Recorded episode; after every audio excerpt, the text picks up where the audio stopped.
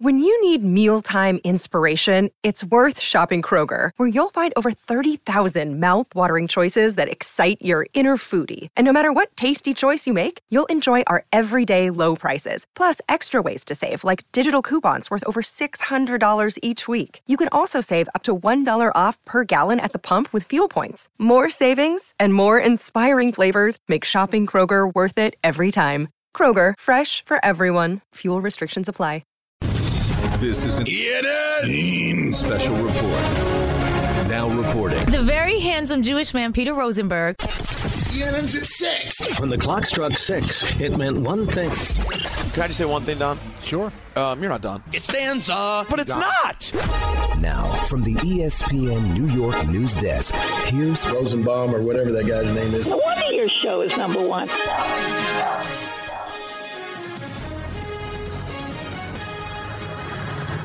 Hi, everyone. Welcome to ENN. On TV. Ray Row. I'd like to start off by saying good evening to Michael. Here is Buck Showalter. Here is Brandy Scott. That was tough. And good evening to Michael again. They are a spit show. Good evening to Don. He was uh, he was the point guard when they played in Teaneck. And to myself and Michael. It was Kenyon Martin, Keith Van Horn, and Thomas Jefferson. And Thomas Yeah, Jefferson, I yeah. remember them very well. And lastly to Buck Showalter. I'm a sneak peeker. Focus on, on tomorrow. Buck? Buck. Yeah, Buck left. she loves Buck. If you missed our interview with the great Buck Showalter, he brought the ruckus as he always does. You can go download the podcast wherever you find podcasts. So it is a done deal in Brooklyn. Steve Nash, no more as the head coach. Sean Marks asked in the presser if they've picked a new head coach. Uh, There are multiple media reports that you've already determined who your next head coach is. Have you? No, absolutely not. No. And Uh, do you, here's a question, guys. That I don't believe. Do you consider, just curious, answer me honestly, do you consider Adrian Wojnarowski to be a reliable source? Yeah. Okay. Well, he's saying that the leading candidate is Ime Udoka of the Boston Celtics. Well, both could be right. W- Well, very haven't made easily. a yeah, no, no, decision. it's not official. But they use the word consider. So if he says no, he's lying. I'm sorry. I like Sean, but have you considered Ime Odoka? Yeah, you have.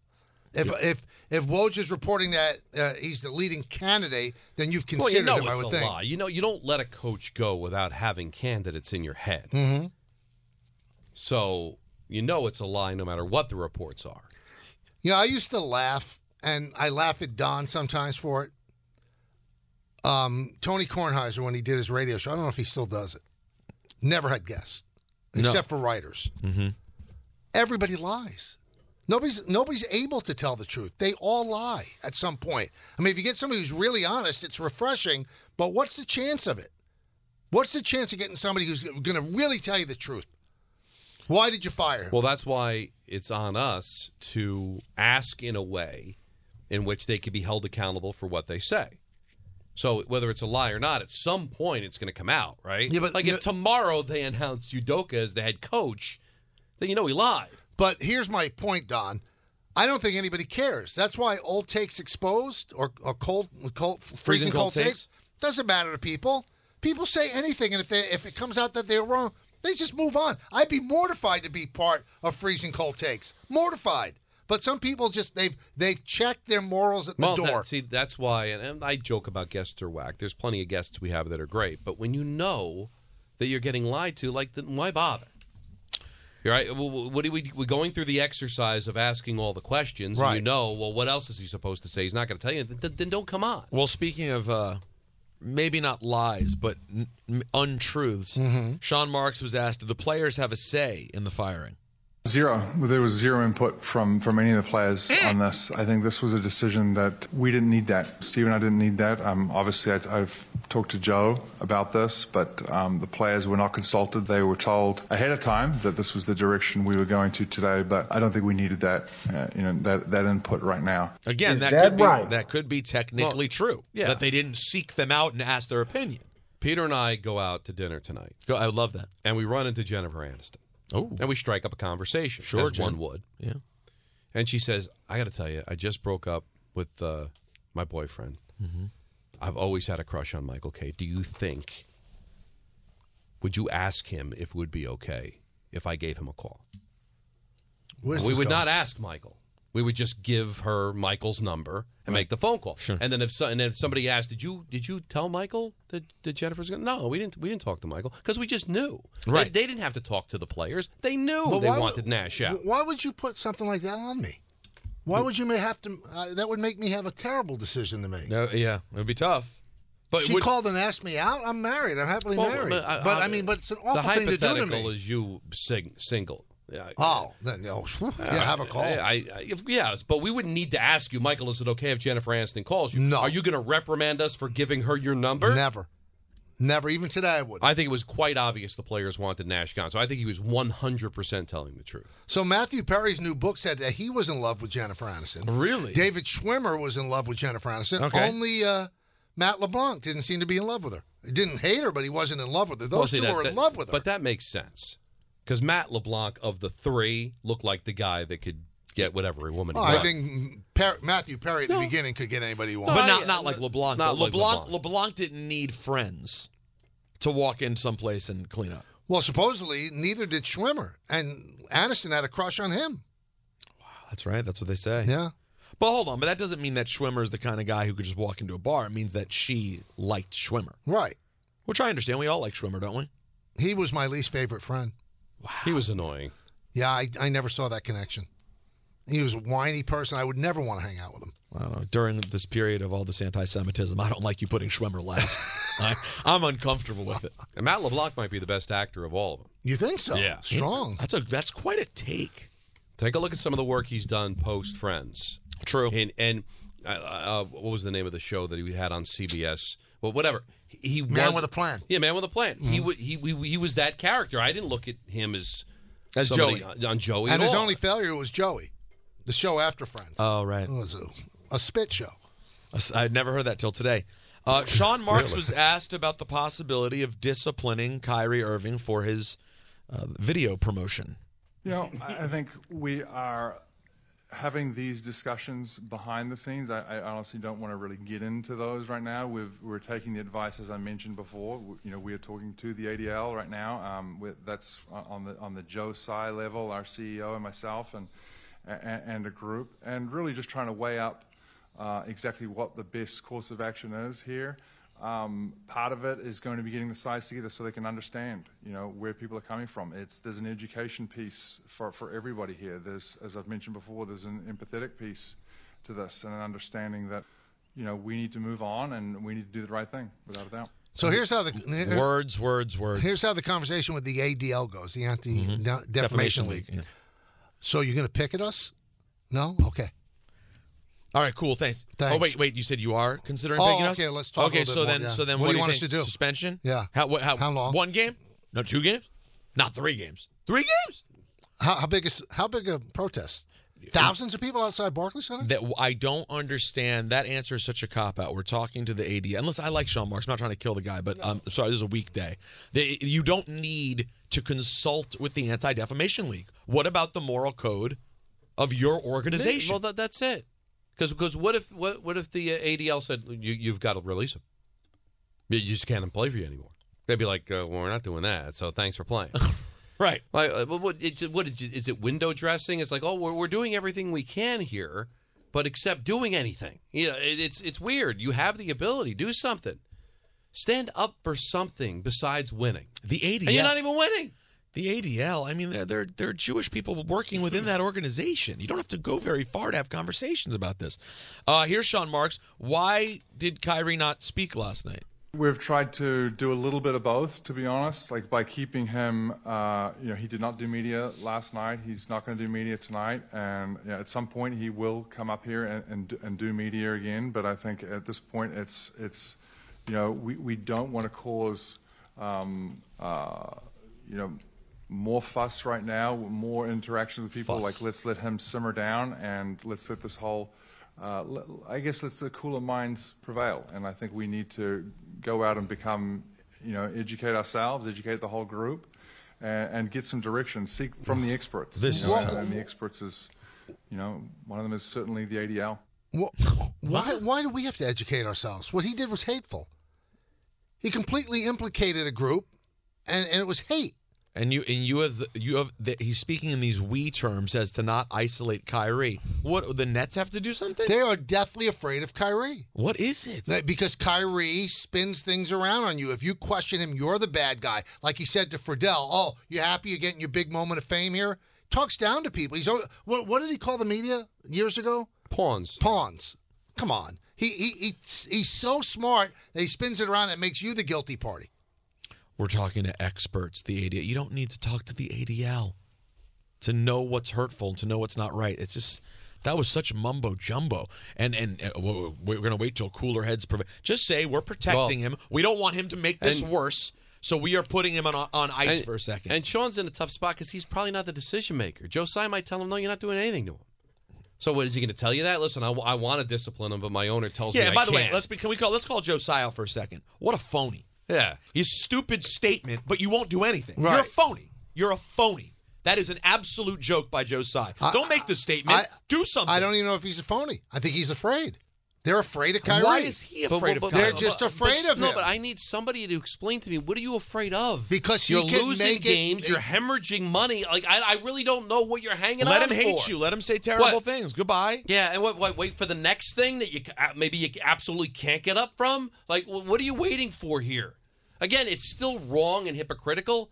But if they're undefeated, you kind of understand the pressure, and the building's full, and they're making money hand over fist. I can understand being scared. You're scared of what? Your building's half empty. There's a general disinterest. All you do is lose. You have no chance to win. You're hemorrhaging money from the eyes. What am I afraid of? Besides that, though, things are going great. I, I, I really don't know what's what, what's scary. Let's hear from uh, our friend Bomani Jones. Says the Nets have to move on from Kyrie Irving. He is absolutely convinced that he is right. And this isn't even about whether or not he's right. What is clear is that you've got a whole bunch of people who matter, who were hurt by this, who are saying, hey, man, you're going to need to fall back off of this. And he absolutely refuses to do it. So to me, I look at him as being an untradeable piece. I know people say that he's just so good and hey, the Lakers, they need him. LeBron has played with him. After what's happened right now, how do you explain to your public and to the media that you're the team that's made the decision to trade for him, knowing good and damn well something else is going to come up where you're going to have to have some sort of press conference that he's going to explain, and he's going to explain it poorly. So, in the way that I look at it, I don't think he's somebody that's ultimately going to have much value as a trade asset. Something like this is going to come up, and at some point, it's going to be so disastrous that you have to get rid of him. I personally would not wait. I'd get rid of him. I'd give Kevin Durant what he wants, which is to be traded,